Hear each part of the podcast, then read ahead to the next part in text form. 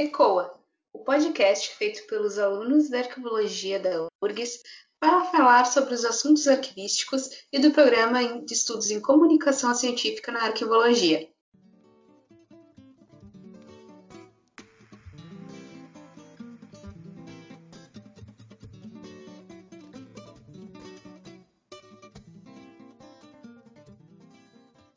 Eu sou a Juliana Horta e serei mediadora hoje do ECOA, Arquivologia Fora da Caixa. E o tema de hoje é Arquivos, Memória e Movimentos Sociais. E para participar do episódio, temos a presença da Roberta Pinto de Medeiros, que é doutora em Memória Social pela Universidade Federal do Estado do Rio de Janeiro, a Unirio. Olá, Roberta, muito obrigada por ter aceitado o nosso convite Gostaríamos que tu te apresentasse para os ouvintes e falasse um pouco sobre a tua trajetória profissional. É, olá, tudo bem? Eu gostaria, né, de primeiro agradecer, né, pelo convite uh, do ECOA, né, de estar participando hoje, então, né, de mais um episódio, né, desse projeto de extensão aí do curso de arquivologia da URGS. É, bom, então, sou doutora em memória uh, social pela Unirio, né? Uh, e também eu sou professora do curso de arquivologia é, da Universidade Federal do Rio Grande, a FURG, né, desde 2011. Uh, então eu vou falar um pouquinho, né, sobre a minha trajetória, uh, essa trajetória profissional e esse meu, essa minha relação, né, com a arquivologia, é, que coincidentemente, né, ela começou na URGS uh, há uns 15 anos ou mais por aí, né? Uh, quando eu fui caloura do curso de arquivologia da URGS. Né? Uh, então, desse tempo para cá, né, houve algumas mudanças, né, na, principalmente aí na área, né, a meu ver, que acredito, né, que solidificou, né, a arquivologia como ciência, né? Uh, Para ter uma ideia, quando eu era aluna, né? Uh, só para dar esse exemplo e, e voltar aí para minha trajetória, é, a gente quase não falava, né, em mestrado ou doutorado, né, né, numa área próxima à arquivologia, como a ciência da informação, né? Uh, e recentemente, né, em 2018, foi criado aí o PPG Sim na URGS, né? Uh, eu, como filha da casa, né, acabo destacando isso como uma evolução né, nessa é, trajetória da arquivologia aqui né, no estado do Rio Grande do Sul. Uh, então, né, durante, voltando aí a minha trajetória, é, durante a graduação né, em arquivologia, que eu tive o meu primeiro contato né, com um movimento social, né, que é o movimento de justiça e Direitos Humanos de Porto Alegre. Uh, e, e, eu participei, né, durante esse, enquanto eu estava uh, como estudante, né, eu participei como voluntária, né, de um projeto coordenado uh, pelo professor Jorge Vivar, que tinha eh, como objetivo principal a organização, né, e ordenação é, do acervo né, do movimento de justiça e direitos humanos. Uh, que, aliás, né, esse lugar, esse espaço, ele passou a ser né, meu objeto de pesquisa desde a graduação né, até a minha tese de doutorado. Uh, então, no meu trabalho de TCC, eu acabei abordando né, sobre os prêmios, eh, sobre o Prêmio Direitos Humanos de Jornalismo, uh, o jornalismo nos arquivos. É, esse prêmio de direitos humanos né, de jornalismo é um prêmio que ocorre anualmente, né, ele é promovido pelo próprio movimento de justiça, uh, com o apoio da OAB do Rio Grande do Sul, né, a Ordem dos Advogados do Rio Grande do Sul, uh, e ele tem o, a finalidade né, de prestigiar né, as matérias jornalísticas que deram ênfase, né, que tiveram destaque é, no ano em que ocorre o prêmio, uh, a, aos direitos humanos. Né? É um prêmio simbólico, né? A pessoa é, recebe uma, um troféu, né? Uma estatueta, geralmente é feita por um, um artista, né? Do Rio Grande do Sul. É, então, o primeiro lugar recebe essa estatueta e o segundo e o terceiro lugar recebem uh, um diploma, né? De, de terem ganhado, né? O segundo ou terceiro lugar. É, então, ele não é um prêmio uh, com uh, com aval financeiro, né? Não recebe dinheiro a pessoa que ganha. É, então foi, né, minha primeira é, tentativa, não tentativa, mas a minha primeira uh, escrita acadêmica, né? Podemos dizer assim, sobre né, essa relação entre movimentos sociais, né, e arquivos.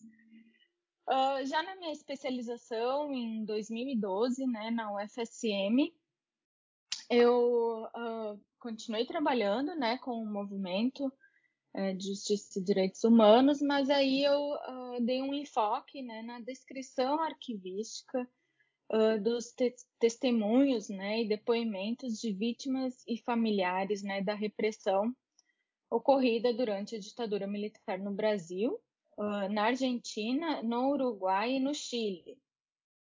Né? Então, é, trabalhava né, com a subsérie uh, Depoimentos e Testemunhos de Vítimas e Familiares ao Movimento de Justiça e Direitos Humanos.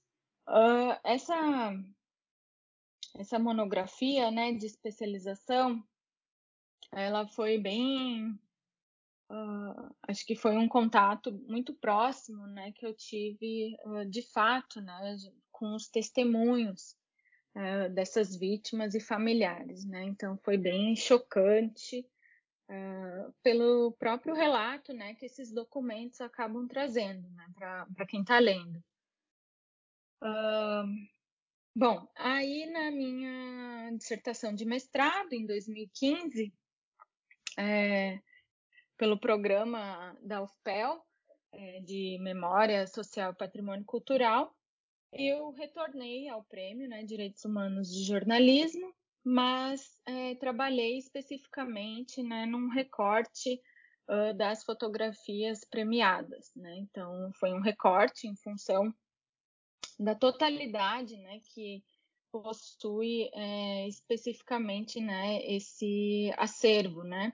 relacionado às fotografias premiadas uh, pelo Prêmio né, Direitos Humanos de Jornalismo. Então, eu trabalhei com 74 fotografias, né? A gente sabe que fotografias, é, foto uh, jornalística, né, como é chamado pela área, elas é, possuem sequências, né? Então, às vezes uma uma imagem, né, uma sequência de imagens possuía 10 fotografias, né?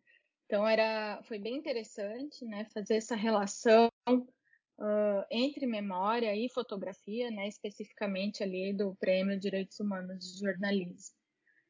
Uh, e por fim, né, sobre a minha tese de doutorado pela Unirio, né, como a Juliana já mencionou, eu uh, trabalhei, né, com, foi intitulada, né, como é, a construção da memória e da identidade né, pelos movimentos sociais, é, a atuação do Movimento de Justiça e Direitos Humanos de Porto Alegre, né, relatada em seu acervo.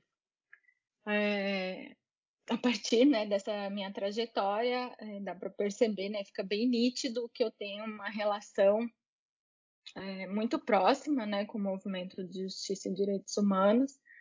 Eu iniciei um trabalho voluntário lá em 2009, né? E até hoje esse trabalho, né, resultou em pesquisas, né, que acabou contribuindo para a minha trajetória acadêmica. É, e até hoje, né, tenho também, apesar do contexto em que a gente está, né, nessa pandemia, uh, ainda tenho, né, contato com o movimento e, né, e percebe-se, né, que eu gosto muito de trabalhar com com essa temática. Em relação à tua tese, Roberta, poderia falar, nos falar um pouco sobre a tua pesquisa e sobre o movimento de justiça e direitos humanos? Claro, claro que sim. É, a proposta da minha tese, né, era, já que eu estava num programa de memória social, né, era discutir então os campos, né, de memória e identidade a partir, né, da uh, da trajetória do movimento de justiça e direitos humanos, né? Uh, o que eu queria fazer, né, assim, dando uma uma pescada, né, no que eu vou falar agora. É, eu queria uh, deixar né, evidenciado né, que uh, um instrumento né, de gestão ou um instrumento de descrição é, ele pode né, traçar essa, essa trajetória né, de uma entidade. Eu queria relacionar, né, então, é, deixar em destaque a arquivologia né, como ciência uh, para que evidenciasse esse, essa relação né, entre memória e identidade, né, a partir, então, né, do papel dos arquivos, né, de, aí no, no meu caso, né, especificamente, era de arquivos de movimentos sociais, né, uh, na busca e defesa, né, pelos direitos humanos individuais e coletivos, né, bem como lugares de resistência política, né, principalmente. Ah, então, utilizei para a pesquisa da tese os relatórios de atividades anuais né, do Movimento de Justiça e Direitos Humanos, que fazem parte né, da série 1, né, no seu quadro de arranjo, que está relacionada é, à, administração né, do Movimento de Justiça e Direitos Humanos. Uh, então, né, uh, a partir desse esses relatórios, né, eu consegui fazer, é, traçar, né, a, a trajetória, né, do movimento como um movimento social de resistência, né, política, de, é, de defesa dos direitos humanos, né, da luta pelos direitos é, civis e sociais, uh, além né, de ser um lugar de memória, né, na sua essência, por ser dinâmico, né, por ser um movimento social dinâmico, que faz parte, né, do, é, da relação, né, dos movimentos sociais, né, eles possuem esse dinamismo é, na sua natureza.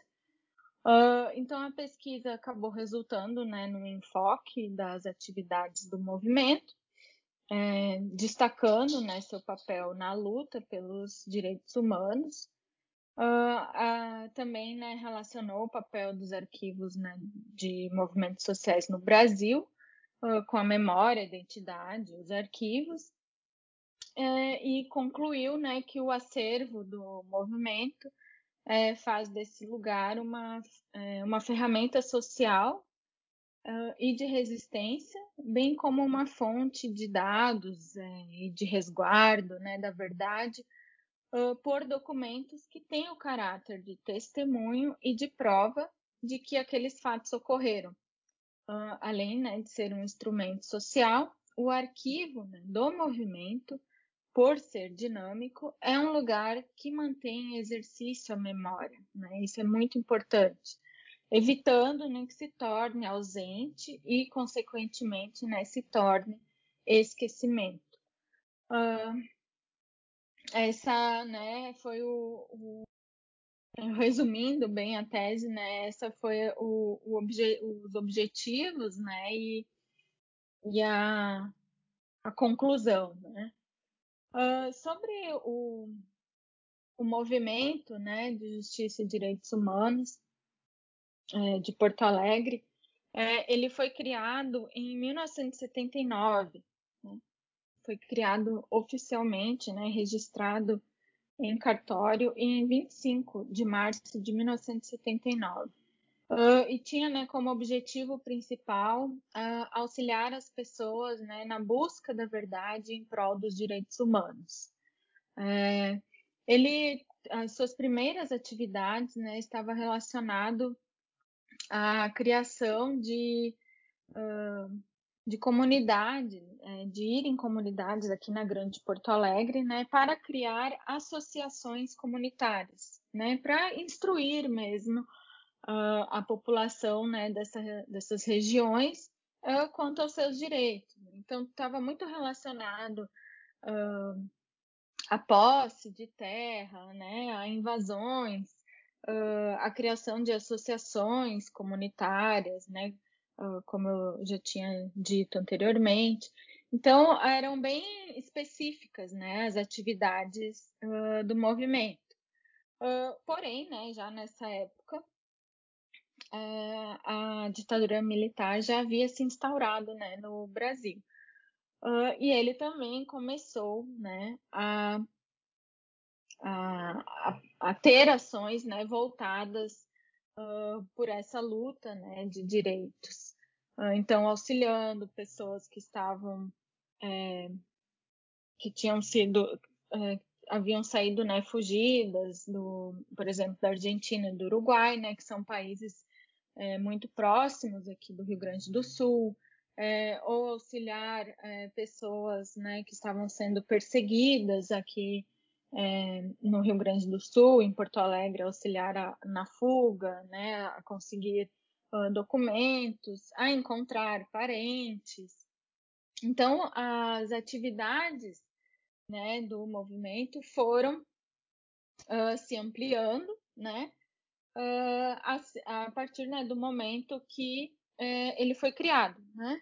Uh, começou assim como uma, uma atividade específica, né? nos relatórios mesmo de atividades percebe-se isso muito claramente, né? dessa relação bem Uh, bem próxima né, às comunidades aqui da região uh, da Grande Porto Alegre, e uh, ele, começa então né, a adquirir outros espaços. Né? Hoje, por exemplo, né, a gente pode uh, citar por, uh, essas outros, outras atividades, né, como participação em comissões de direitos humanos, né, ali principalmente em 2010, 2012, né, que houve essa retomada da, da comissão da anistia, é, entre uh, participação né, na Assembleia uh, né, do Legislativa do Estado do Rio Grande do Sul, é, palestras, né, o movimento presidente né, e conselheiro do movimento de Justiça e Direitos Humanos, o Jair Krisk, ele uh, é convidado né, para dar palestras em universidades, na URGS, na Unicinos, é, tem uma relação muito próxima né, também com uh, uh, os ativistas né, de direitos humanos do Uruguai, da Argentina, então ele também é convidado a ir para lá. É, passou a integrar né, processos, uh, em processos judiciais, né, a participação do movimento né, de forma ativa, então ele inclusive já foi à Itália prestar é, depoimentos, né, Uh, então, né, a gama, né, se diversificou, a gama de atividades acabou se diversificando, né, de uma forma bem, bem aberta. Uh, hoje, assim, que eu dou de maior destaque, né, nas atividades do movimento é o projeto, né, Marcas da Memória, né, que tem como objetivo identificar, né, os locais uh, de tortura é, em Porto Alegre. Né? Então, uh, além de identificar, né, de, de, identificar aquele espaço, é colocada né, uma placa né, dizendo que aquele local né, era um antigo DOPS ou né, outro uh, espaço né, para realizar a tortura durante a ditadura militar. Uh, então, esse, né, resumindo também o, uh, essas atividades né, do movimento, o que, que é o movimento, né? É uma sociedade é, sem fins lucrativos, né, que tem como objetivo é, principal é, auxiliar as pessoas, né? Qualquer pessoa de qualquer uh, nacionalidade, né, pode chegar ao movimento, solicitar ajuda que uh, eles vão, né, encontrar algum caminho, vão, né, dar alguma uh, ideia, né, para que essa pessoa consiga é, solucionar o seu problema, né. Então, ele está em, em, diversas áreas, né? ele atua em diversas áreas da sociedade, né? incluindo hoje também né, os programas uh, de LGTB né, de, uh, e outros afins. Pois é, é o, o, movimento de justiça e direitos humanos ele, ele atuou então esse, durante esse período, né? do, do Brasil, aí, esse período histórico conhecido como ditadura civil-militar. E esse período durou aí, mais de 20 anos. Como é que tu enxerga o papel dos movimentos sociais diante da, da situação política do país e como isso se refletiu nos documentos? Bom, é, assim, né, pelo que eu já já falei, né, retomando alguns pontos, né, os arquivos de, é, de movimentos sociais, eles representam, né, por meio da informação que preservam, né, por meio desses documentos, dos registros, né, que estão nos seus acervos, é uma memória de resistência, né, de um determinado grupo, né, de um ou de um sujeito, né, Uh, per, e isso permite né, o respeito à, à pluralidade né, de memória e de identidades. Né? Uh, o papel que esses lugares né, tiveram durante a ditadura militar no país é, foi fundamental. Né? Isso a gente não tem como tirar esse mérito, né? Uh, pois sem esses lugares, né, sem a existência desses lugares, é, hoje não teríamos como provar que aqueles fatos é, realmente né, aconteceram, né, aqueles fatos que no passado né, aconteceram. Porque afinal hoje nós temos né, que provar nos dias atuais né, de que fato houve tortura, né, houve repressão, houve censura né, e houve morte durante a ditadura militar. Ah, então, esses conjuntos documentais né, presentes uh, em quartéis uh, né, militares ou delegacias, né, uh, ou eles foram queimados como forma mesmo de apagar né, essas provas, eh, esses delitos né, cometidos eh, pelo grupo militar né, durante a ditadura militar ou eles estão classificados né, como ultra secretos, né, sem previsão, né, sem algum prazo de abertura. Né.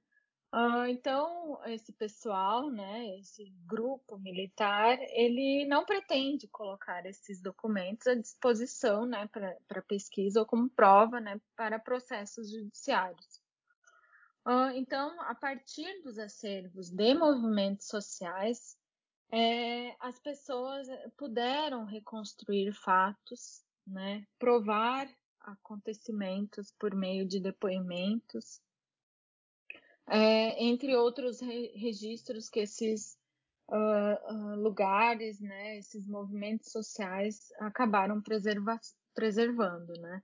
Então eles são uh, lugares é, fundamentais, né, como prova da situação política da época, né? Eles acabam é, formando, né, uma grande, um grande conjunto, né, de documentos é, uh, que provam, né, aqueles fatos que aconteceram é, durante, né, esses 21 anos uh, de ditadura militar no país tocaste na, questão né, da relação entre os movimentos sociais e os arquivos, né?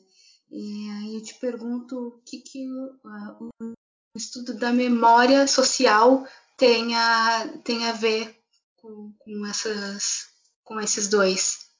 É, bom, uh, os arquivos né, de, de um movimento social, né, dos movimentos sociais, eles podem ser considerados, né, como um lugar de memória uh, pelo uh, seu atuante papel, né, envolvendo as dimensões, né, do testemunho, da prova, né, e como fontes de memória. Uh, ainda inclui-se, né, dentre eh, os papéis, né, de um movimento social, o papel uh, de resistência, né, uh, durante, por exemplo, a ditadura militar, né, após esse período, também pode estar relacionado, é, quando mantém, né, suas atividades é, na ativa, né, em prol dos direitos humanos e sociais. Então, a importância né, que esses lugares de memória têm né, na sociedade atual é, reflete né, o ambiente em que eles foram contextualizados. Então, permitindo, né, desde a reparação judicial, uh, né, ao conhecimento sobre parentes desaparecidos, uh, reafirmando como lugares de resistência e de memória, Uh, e a memória, né, a memória social, ela possui concomitantemente né, um caráter social e cultural, uh, sendo então vista como uma ferramenta né, de construção do indivíduo e da sociedade da qual ele faz parte. Né? A memória ela influencia, né, é, influencia e é influenciada né, pelo, por esse grupo, né, ou por um indivíduo. Uh, então, a memória ela é construída também a partir de registros, registros em documentos, uh, na história oral, né, em fotografias.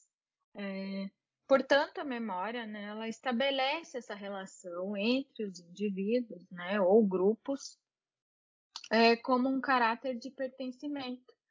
Né? A pessoa acaba se identificando aquele grupo, né?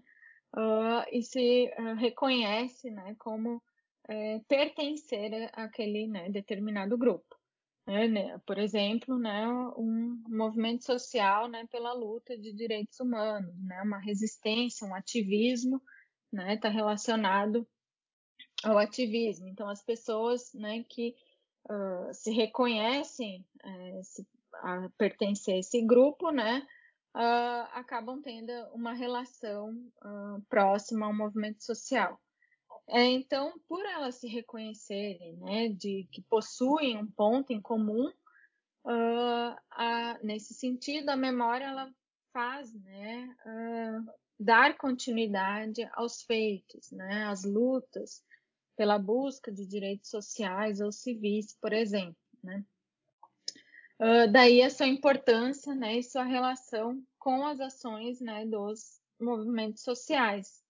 Ela é, ela é como se ela, como a memória social, né, uh, fosse uh, o elo, né, que faz essa relação entre o indivíduo, né, a sociedade e o uh, o comum que existe né, entre esse grupo, né, fazendo esse, essa relação né, de pertencimento, uh, de reconhecimento né, a pertencer a, a, a essa esse reconhecimento né, de identidade e memória. Uh, Tu acreditas assim que iniciativas dentro de políticas arquivísticas possam contribuir para a proteção de direitos humanos? Como essas ações podem ajudar a evitar o esquecimento e como tu enxergas o papel dos arquivistas nesse contexto? Olha, Juliana, uma ótima pergunta, né? Porque com certeza é, as iniciativas né, de políticas arquivísticas contribuem, sim, né, para a proteção uh, dos direitos humanos. Né. É, o arquivista ele tem né, a capacidade, né, ele tem como uh, um instrumento, como uma ferramenta de ação, né, as políticas arquivísticas, né? já que a partir dessas atividades, né, os arquivos uh, poderão ter formalizados né, o seu papel social. Né? Para que serve um arquivo, afinal? Né? A gente uh, sabe muito bem, né, que um arquivo ele não é apenas um local de guarda de documentos, né? Ele tem um caráter social, né? Ele precisa uh, estar em exercício, né, em atividade para uh, ter esse caráter social. Né? Então, sem a aplicação né, de ações que fomentem o acesso à informação, é, não tem como o cidadão conhecer seu, seus direitos, né? não tem como conhecer nem como reconhecer seus direitos é, civis, sociais, né? Quiçá ele vá defendê-los. Né? Então, todas as ações né, que envolvam é, que envolvem, desculpa, as políticas arquivísticas são fundamentais, né? Desde a implementação, né, de uma gestão documental, por exemplo, visando aos procedimentos né, de criação, uso e destinação é, dos documentos, né, devem ter um olhar para a memória uh, daquela instituição, né, daquele órgão, assim como para a sociedade da qual ela faz parte. Né? Nesse único processo, né, uh, desse olhar, a instituição ela já vai estar uh, já vai estar permitindo, mesmo que latente, né, mesmo que uh, um, um, passo muito inicial, né, é, e resguardando sua memória e obviamente, né, consequentemente, evitando o esquecimento, né. E o arquivista ele tem esse papel, né, de pensar nesse contexto, né? E não apenas no, no documento, né, ali na criação do documento como administrativo, né, que foi criado para executar determinada função. É, o arquivista ele tem que se lembrar, né, do contexto de produção, né, dos documentos. Ele tem que uh, ter uh, isso, né, bastante uh, bastante fixado, né? na, no seu trabalho, né, o contexto de produção dos documentos e da relação orgânica que existe entre eles. Né? Sem isso, né, não, não tem como dissociar esses dois elementos, né, e a partir dessa fixação, né, dessa, uh, desses dois elementos, ele pode, né, focar, né, e reconhecer as políticas, né, uh, arquivísticas uh, de forma né, a contribuir né, para a proteção de direitos humanos, direitos né, sociais, civis, né, e evitando, então, né, uh, o esquecimento. Sim. A, a tua pesquisa, ela a partir de uma análise de documentos do acervo de um movimento social. É, como é que tu avalia na atualidade o uso, a exploração, a função desse da memória social? É, bom, é, eu já tinha comentado nela é, anteriormente uh, que a, a, minha tese, né, o estudo da minha tese estava relacionada né, aos relatórios e atividades anuais do movimento de justiça e direitos humanos. É, então, é, a partir né, da, dessa, dessa análise né, dos relatórios, uh, eu consegui né, trajetar, é, traçar, desculpa, eu consegui né, traçar a trajetória do, do movimento, uh, relacionando então né, com, uh, com a memória uh, social e com a identidade, né? E a partir disso, é, construção, né? A construção, né? Desses dois elementos. Então, né? A partir dessa análise, né? Obteve-se os resultados da pesquisa, né? Que evidenciou, né? Uh, a pluralidade de atividades né, que podem ser encontradas uh, na, na, trajetória do movimento de justiça e direitos humanos e que acabam demonstrando sua autonomia, né, e demonstraram sua autonomia na sociedade e nas atividades que desempenha, né? Ou seja, o movimento ele possui uma grande articulação na sociedade em que atua, né? Isso ficou bastante claro, é, ficando evidente sua força e representatividade, por exemplo, né?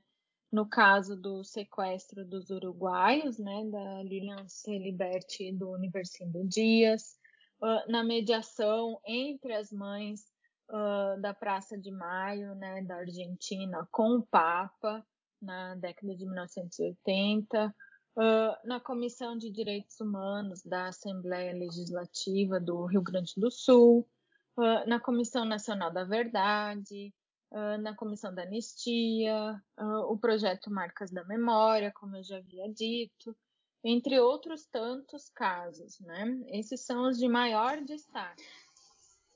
É, articulação... Qual foi a atuação no, na Comissão Nacional da Verdade? Teve alguma atuação na questão da comissão regional aqui do Rio Grande do Sul? Sim, ele teve participação ativa, né? Uh, participou, inclusive, indo a Brasília, dando depoimentos, uh, assim como contribuindo né, pra, para o dossiê uh, da Comissão Nacional da Verdade, né, com documentos presentes, né, que fazem parte do acervo uh, do movimento de justiça e direitos humanos. Poxa, isso é, é bem legal. É, teve, teve participação de arquivistas nesse, nesse processo? É, infelizmente não, é, Juliana. É, não, que pena, né? Porque o movimento, né, como eu já havia dito, ele é uma instituição sem uhum. fins lucrativos, né? Então, uh, ele é uhum. formado por profissionais, né? Inclusive são os mesmos, é, praticamente os mesmos, né? Porque infelizmente houve perdas, é, mas são praticamente os mesmos uhum. desde o início, né? Da sua fundação. Então, são professores, advogados, engenheiros, né? Então, uh, é, por exemplo, né? Quando eu fui voluntária, né, lá em 2009, é, ele ficava é, numa, numa sala alugada, né, uh, em Porto Alegre, é, na Avenida Salgado Filho, e muito próximo ali, quem conhece Porto Alegre, né, muito próximo ali aos pontos de ônibus, né, então é, é, havia muita poeira e tudo mais, né? E não havia nenhuma organização, né? Que eu falo, organização arquivística, né? Uh, no sentido, né, da, da arquivologia é, dos documentos. Uh, e ele já havia passado por processos de mudança. Então, havia muitos documentos em caixas, caixas de papelão, caixa comum, não caixa arquivo, né? Uh, Posteriormente, ele, é, logo em seguida, ali em 2010, 2011, ele foi, teve que se mudar, né? Porque uh, o aluguel ficou caro daquela sala, teve que ir para uma outra sala e foi ali para Borges de Medeiros, na esquina democrática, né? Conhecida como esquina democrática. E é, ele ficou bastante tempo, né? Nesse, nesse, nessa sala, né? Uh, é, e aí o, o acervo já estava organizado, né? Já estava é, ordenado, né? Já possuía um, um quadro de arranjo, uh, já possuía séries, subséries, né? Então estava, é, digamos assim, né? Visualmente mais agradável. E agora, recentemente, em 2019, ele teve que se mudar também novamente, em função, né, de, da questão, né, dos, do pagamento, né, não é, tem que pagar, às vezes a sala é emprestada e a pessoa, o dono, né, quer de volta e assim por diante. Então, durante esses anos, né, desde a sua criação até hoje, ele já passou, né, por várias mudanças de espaço, né? E a gente sabe, né, que quando se muda, ainda mais tratando de documentos, acaba se perdendo. Né? Então, foram encontradas também diversas lacunas nesse acervo. Uh, e durante né, a Comissão Nacional da Verdade, é, né, só por esse exemplo que eu já dei, de tantas mudanças que ele teve, né, de 2009 a 2019, né, em 10 anos foram três mudanças, é, ele não possui né, dinheiro para manter uh, um profissional, né? Um arquivista, por exemplo, para tratar, né, continuar o tratamento desse acervo. É, ele não possui nem secretária. Né? Quem faz todas as atividades é o presidente, é o Jair Krischke. Então, é uma situação, né? é uma realidade, né? na verdade, não é nenhuma situação. É uma realidade de, de da maioria né, de movimentos sociais. Né? Para ele dar né, atendimento Sim. às pessoas, ele está sempre presente na sala. Né? Então, ele está sempre ali. Uh, mas ele tem uma reunião, né? Por exemplo, ele participa muito, né, de reuniões uh, na Assembleia do Estado, né?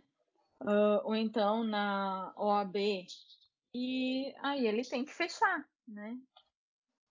A sala. É, e na, infelizmente, né, na Comissão Nacional da Verdade não, não teve, né? nenhum arquivista trabalhando, né, juntamente com ele. Acho que está na hora dos arquivistas, né, se colocar de frente de, de algumas, algumas questões, né, começarem a se colocarem na linha de frente da desses movimentos, né, porque isso é importante. Não sei Não, qual é a tua certeza. opinião, mas. Né? A minha opinião, né, é meio é um pouco óbvia, né, em função da minha trajetória. Mas eu, uh, eu Sim, acho fundamental. Até pela tua trajetória.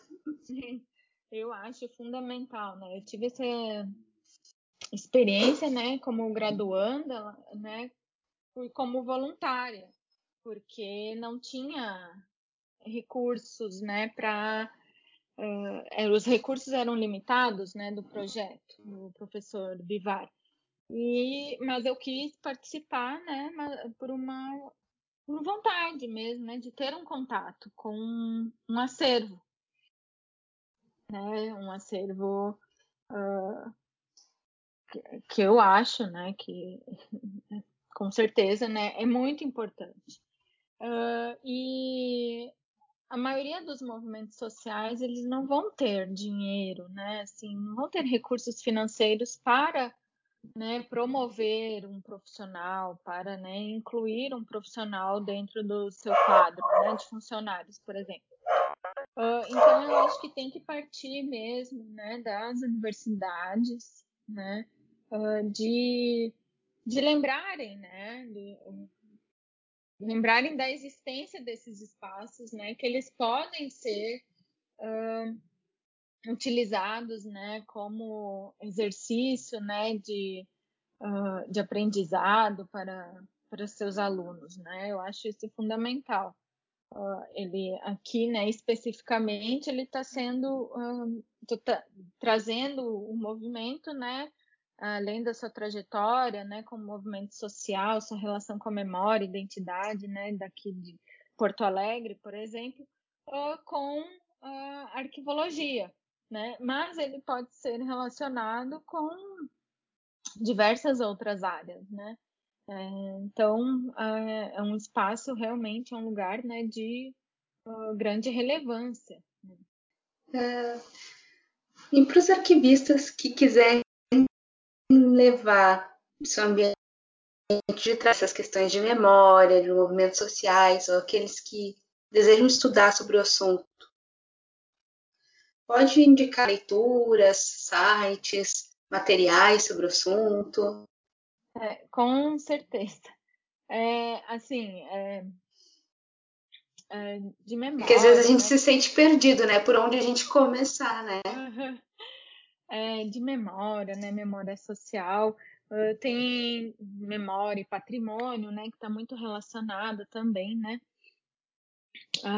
a gente encontra diversos artigos, né? até visitando os sites dos PPGs, né, que trabalham, é, que tem esse enfoque, como por exemplo, né, o PPG de Memória Social e Patrimônio Cultural, né, da, da UFPEL, tem uma revista, né? Então ali tu já encontra artigos, né, já direcionados para uh, ah, para pesquisa, né, em memória. Uh, o PPG, né, em memória social da Unirio, também possui uma revista. Então, é, já nesse site tu acaba uh, tendo um direcionamento, né, para artigos ou capítulos, né, de livros.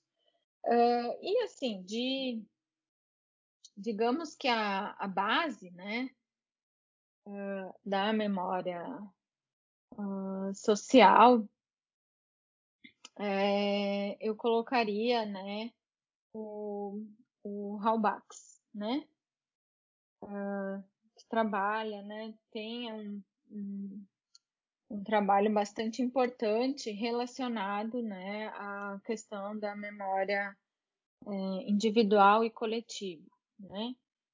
Também tem os marcos sociais da memória, né?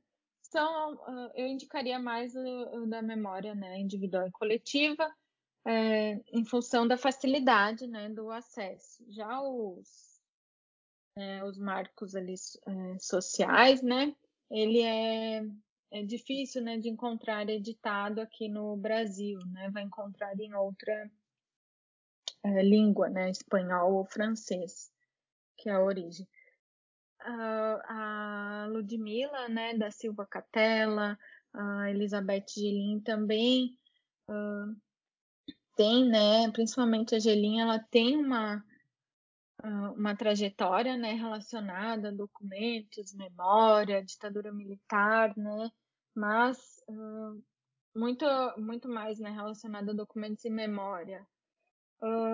o Bruno Delmas, né, do Arquivos Para Quê, também é bem interessante, é uma reunião, né, uma junção de, de textos, né, dele. Deixa eu ver o que mais de memória.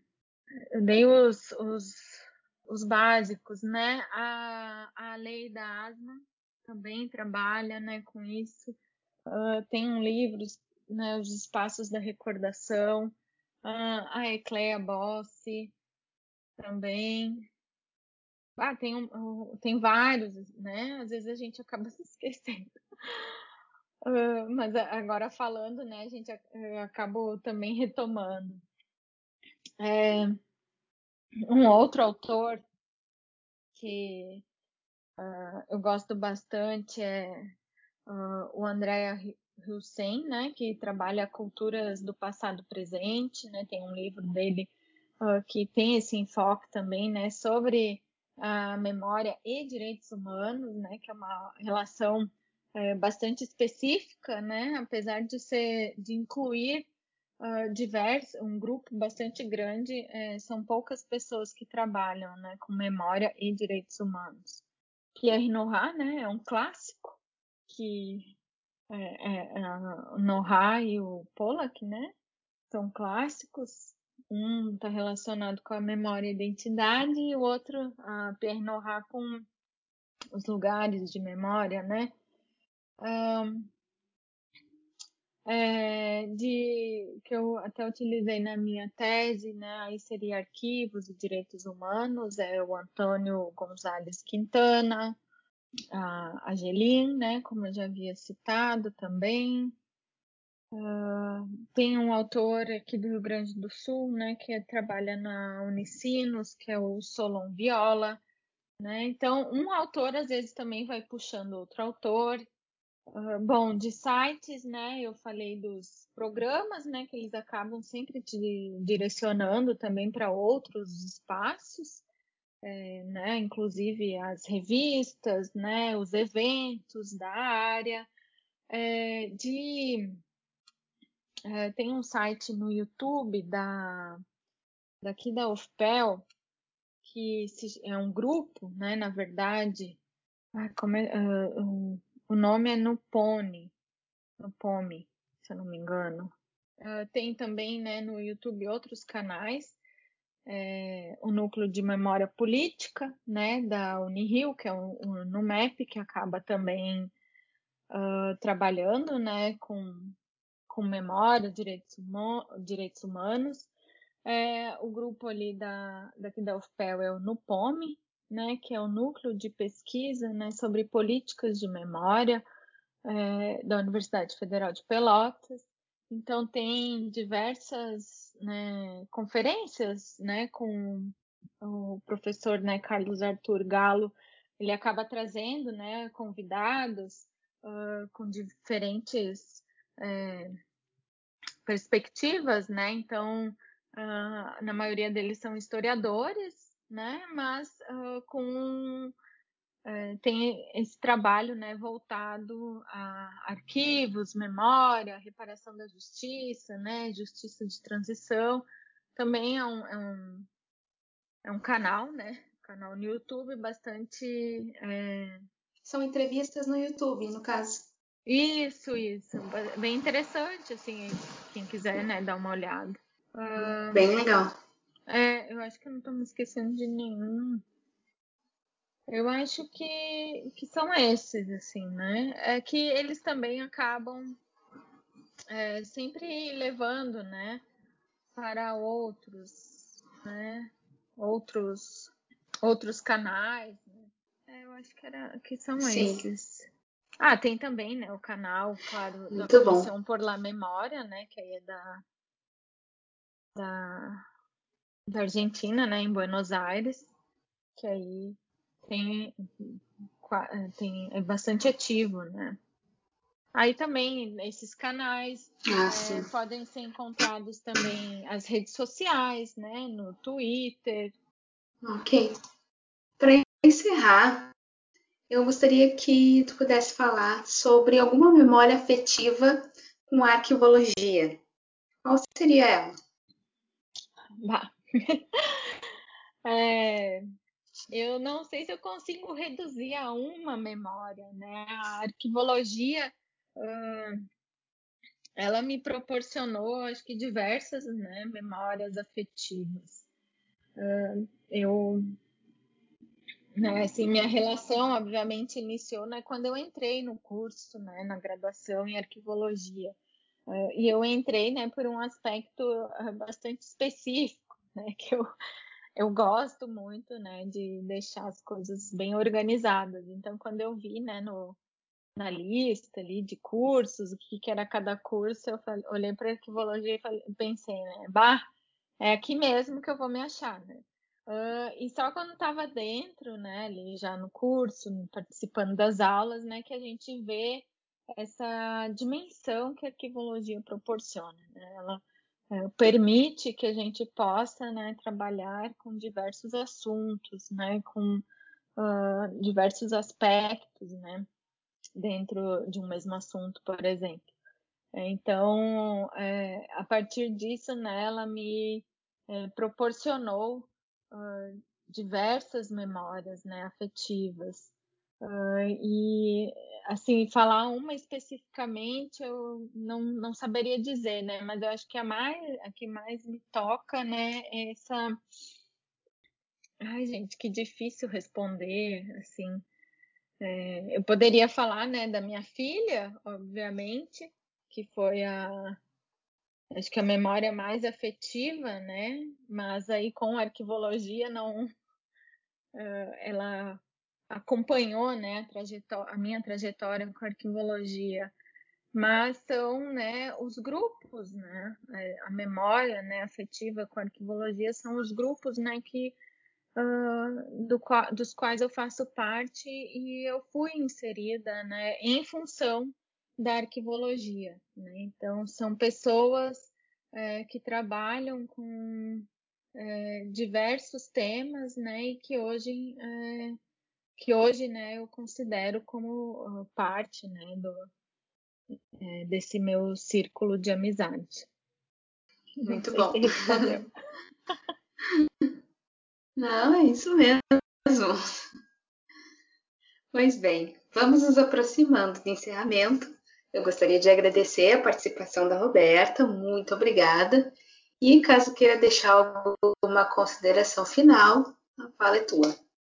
É, bom, eu só queria agradecer, né, uh, por estar participando, né, desse episódio do, do, programa de extensão ECOA da URGS, né, eu espero uh, que a minha fala contribua de alguma forma, né, para para qualquer pessoa, né, para quem escuta, né, o ECOA, é, que essa pessoa é, tenha, né, um, uma vontade de instigar, então, né, de investigar uh, esses arquivos, né, dos movimentos sociais uh, a partir, né, aí da, da arquivologia.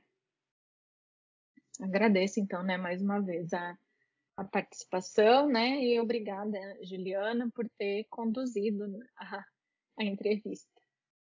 Vamos encerrando esse episódio do programa de extensão ECOA, um projeto da arquivologia da Universidade Federal do Rio Grande do Sul para dar voz à arquivologia, mostrar o fazer arquivístico e o pensar fora da caixa. Até o próximo episódio. Sigam a gente nas redes sociais, ecoa.urgs, e se você gostou, não deixe de compartilhar.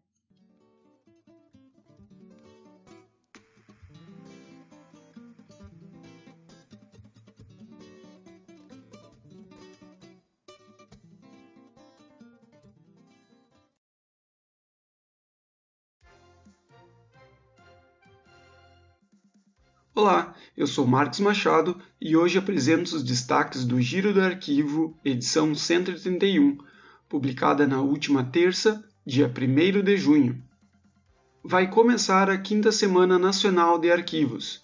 Outra vez, com a programação toda online, serão muitas lives, podendo ser a maior edição já realizada. A semana deste ano tem o tema Empoderar Arquivos o Giro do Arquivo vai preparar um material especial para os assinantes. Já na segunda, dia 7, chegará aos e-mails uma curadoria especial de eventos. Se ainda não assinou o Giro, não deixe para depois. Na seção de notícias sobre a arquivologia no Brasil, a edição 131 conta com o lançamento da primeira edição do Prêmio Jovem Arquivista, promovido pelo curso de Arquivologia da UFPB. Na Bahia, previsão de um concurso público para arquivista em Salvador, além de uma parceria entre a Prodetur Salvador e a Secretaria Municipal de Cultura e Turismo para contratar um consultor especializado em arquivos públicos e o Arquivo Lésbico Brasileiro está recebendo doações de documentos sobre a homossexualidade lésbica. Já no mundo, é notícia sobre a arquivologia a nova junta diretiva da organização Arquivistas Sem Fronteiras Internacionais. Oferta do curso intensivo de arquivos fotográficos pela Faculdade Latino-Americana de Ciências Sociais da Argentina. Inglaterra e Áustria em alerta pelo baixo investimento na preservação de importantes arquivos históricos. E na Colômbia, manifestantes ateiam fogo em protesto na cidade de Jumandi. O arquivo foi destruído.